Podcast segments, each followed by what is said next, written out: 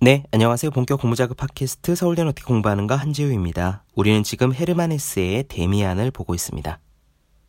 데미안의 첫 번째 챕터 제목은 두 세계입니다. 어린 시절 주인공 싱클레어가 처음 인식한 이 세상은 서로 다른 두 세계의 모습을 띠고 있었어요. 두 가지 세계를 설명하는 것은 다음과 같은 낱말들입니다. 선과 악, 사랑과 추함, 깨끗함과 더러움. 전자는 아버지의 집이었고요. 후자는 그 집의 바깥에 위치한 모든 세계였습니다. 아버지의 따뜻한 집 안에는 누나의 웃음이 있고 음식의 온기가 있고 크리스마스에는 파티가 열리는 포근한 곳이지만 바깥에 있는 모든 세계는 그렇지 않았습니다. 이런 두 세계를 싱클레어는 살고 있었죠. 하지만 그런 싱클레어의 시선은 아직 세상의 진실에 눈뜨지 않은 어린아이의 유치한 시선이 아닌가 합니다. 이 세상은 선과 악이라는 이분법의 칼날로 단순하게 자를 수 없기 때문이에요. 선과 악, 우리 편과 저쪽 편, 우리 집과 집 바깥, 좋은 사람과 나쁜 사람. 사실 이런 식의 이분법의 잣대는 쉽습니다. 고민을 필요하지 않죠.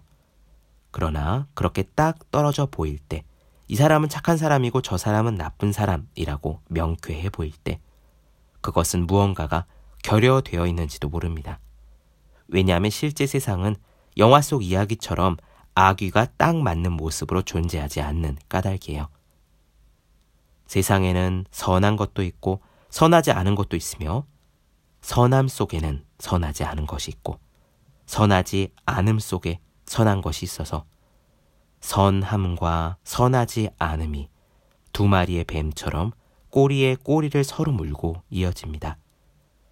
이런 순환을 삶의 진리를 온전히 이해하기 위해서는 경험이 필요하고요. 경험이 축적되는 그런 과정을 일러서 우리는 성장이라고 부릅니다. 싱클레어에게 닥쳐온 위기도 그런 성장의 과정이라 볼 수 있겠죠. 프란치 크로머라는 깡패 같은 아이에게 허세를 부리기 위해 거짓말하다가 우리 싱클레어는 약점을 잡히고 맙니다. 보통 양지 바른 집에서 고생을 모르고 자란 사람들은 세상 물정에 좀 어두운 반면에 추위와 배고픔 속에서 길고양이처럼 하루하루 투쟁하며 살아온 사람들은 기회를 포착하는데 능해요. 불행하게도 싱클레어는 전자였고 크로머는 후자였습니다. 너희 아버지에게 고자질 하겠다라는 크로머의 협박에 벌벌 떨면서 싱클레어는 어둠의 길로 한 발짝씩 끌려 들어갑니다. 저금통을 몰래 뜯어 나오고 나쁜 무리들과 어울려 다니죠. 왕따라고 불리는 청소년들이 일진들에게 괴롭힘을 당하는 모양새와 똑같습니다. 심지어 너네 누나를 소개시켜 달라라는 강요에 이르자 싱클레어는 더 이상 물러설 수 없는 그렇다고 저항하기도 힘든 모순의 벼랑 끝에 몰려서 지극히 괴로워해요. 10살 남짓한 어린아이에게는 분명 가혹한 경험일 텐데요. 이런 어둠의 경험이 싱클레어를 유년 시절에 유치한 두 세계라는 시선, 관점 너머로 데리고 갑니다.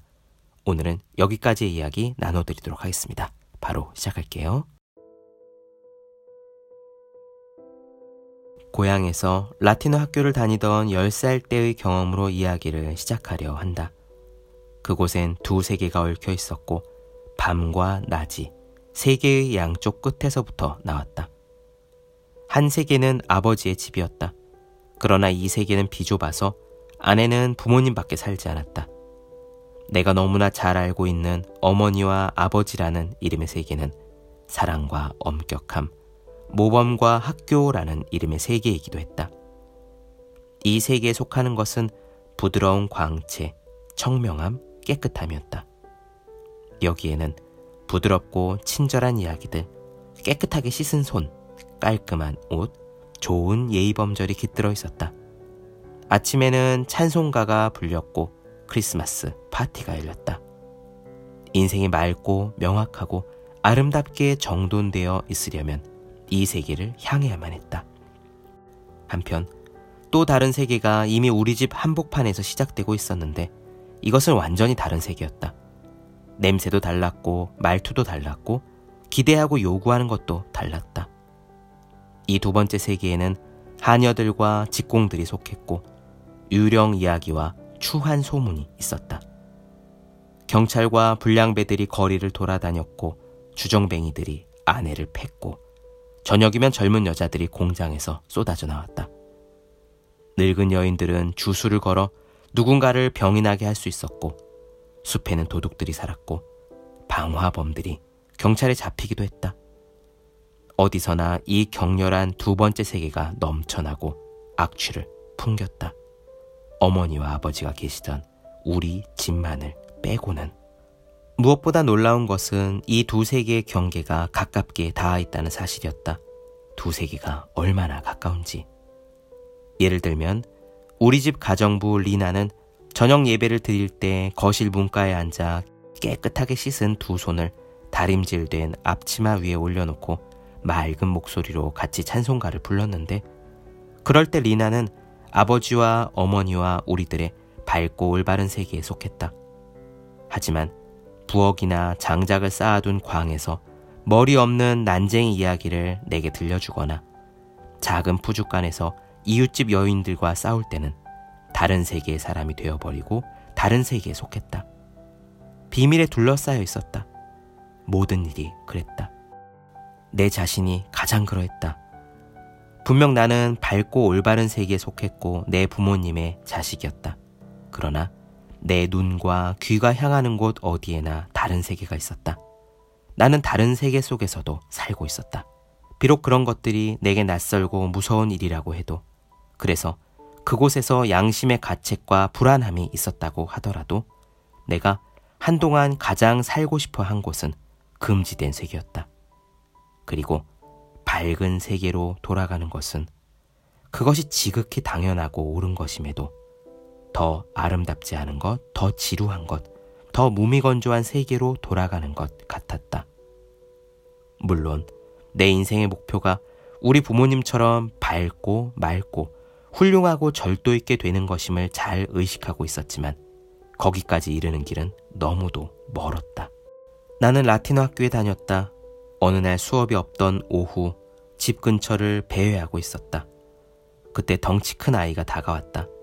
13살쯤 된 힘세고 난폭한 남자아이로 공립학교 학생이었다. 그 애의 아버지는 재단사 일을 하는 술주정뱅이였으며 가족 모두 평판이 좋지 않았다. 나는 프란츠 크로머를 잘 알고 있었고 그 애가 무서웠다. 그 애가 우리들 사이로 불쑥 끼어들자 꺼림칙한 기분이 들었다. 그 애는 벌써 어른스러운 티가 났고 젊은 직공들의 걸음걸이와 말투를 흉내내고 있었다. 크로머는 어른들이 하듯이 강물에다가 이빨 사이로 침을 찍찍 뱉었는데 원하는 곳이라면 어디든 맞췄다. 크로머가 이야기를 시작하자 친구들은 우리 또래의 학생이 저지를 수 있는 온갖 허풍과 나쁜 짓들을 자랑 삼아 떠들어댔다. 나는 말없이 있긴 했지만 내 침묵이 크로모의 신경을 거슬리게 하지는 않을까 두려웠다. 두려운 나머지 나는 황당무계한 이야기를 꾸며대기 시작했다. 대담한 도둑 이야기를 꾸며냈는데 그 영웅적인 도둑이 바로 나 자신이었다. 변두리 물방앗간역 과수원에서 어느 날 밤 친구와 사과를 한 자루나 훔쳤는데 그것도 흔한 사과가 아니라 골드 파르메네 같은 최고급 사과였다고 거짓말을 했다. 나는 순간의 어색함을 모면하기 위해 거짓 이야기 속으로 들어간 것이다. 나는 거짓말을 곧잘 그럴듯하게 들리겠다. 말이 금방 그치면 더 난처한 일이 생기지 않을까 하는 조바심으로 온갖 기교를 부렸다. 이야기를 다 끝냈을 때 나는 박수를 기대했다. 그만큼 내가 꾸며낸 이야기에 스스로 도취됐던 것이다. 하지만 크로머는 반쯤 뜬 실눈으로 날카롭게 나를 쏘아보더니 위협하는 투로 말했다. 그 이야기 정말이야? 나는 정말이라고 말했다. 맹세할 수 있어? 나는 깜짝 놀랐지만 그렇다고 말할 수밖에 없었다. 그럼 맹세하지. 하나님의 이름으로 맹세해. 그로모가 한쪽 팔을 내 어깨에 두르더니 내 몸을 자신에게로 바싹 끌어당겼다. 그 때문에 바로 코앞까지 그 애의 얼굴이 다가와 있었다. 심술궂은 두 눈과 음흉한 웃음을 띠고 있는 얼굴에는 잔인한 기운이 넘쳤다. 그래? 그럼 그 과수원이 누구네 것인지 내가 말해줄게. 난 그 집이 사과를 도둑 맞고 있다는 걸 오래전부터 알았어. 게다가 주인이 훔쳐간 사람을 말해주는 이에게는 이 마르크를 주겠다고 했던 것도 알고 있지.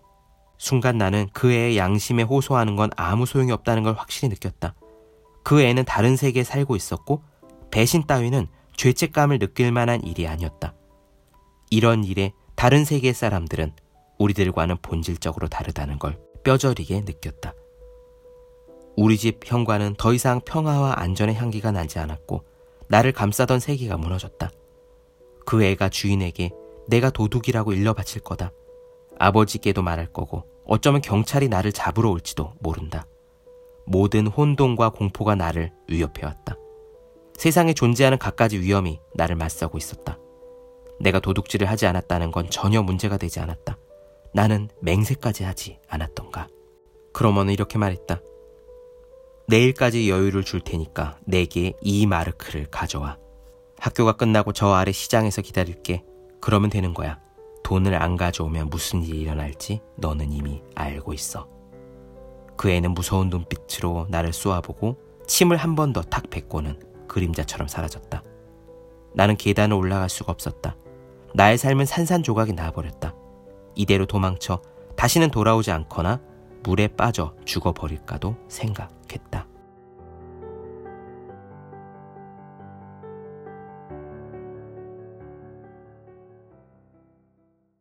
네, 본격 공부자극 팟캐스트 서울대는 어떻게 공부하는가 헤르만 헤세의 데미안 나눠드렸습니다.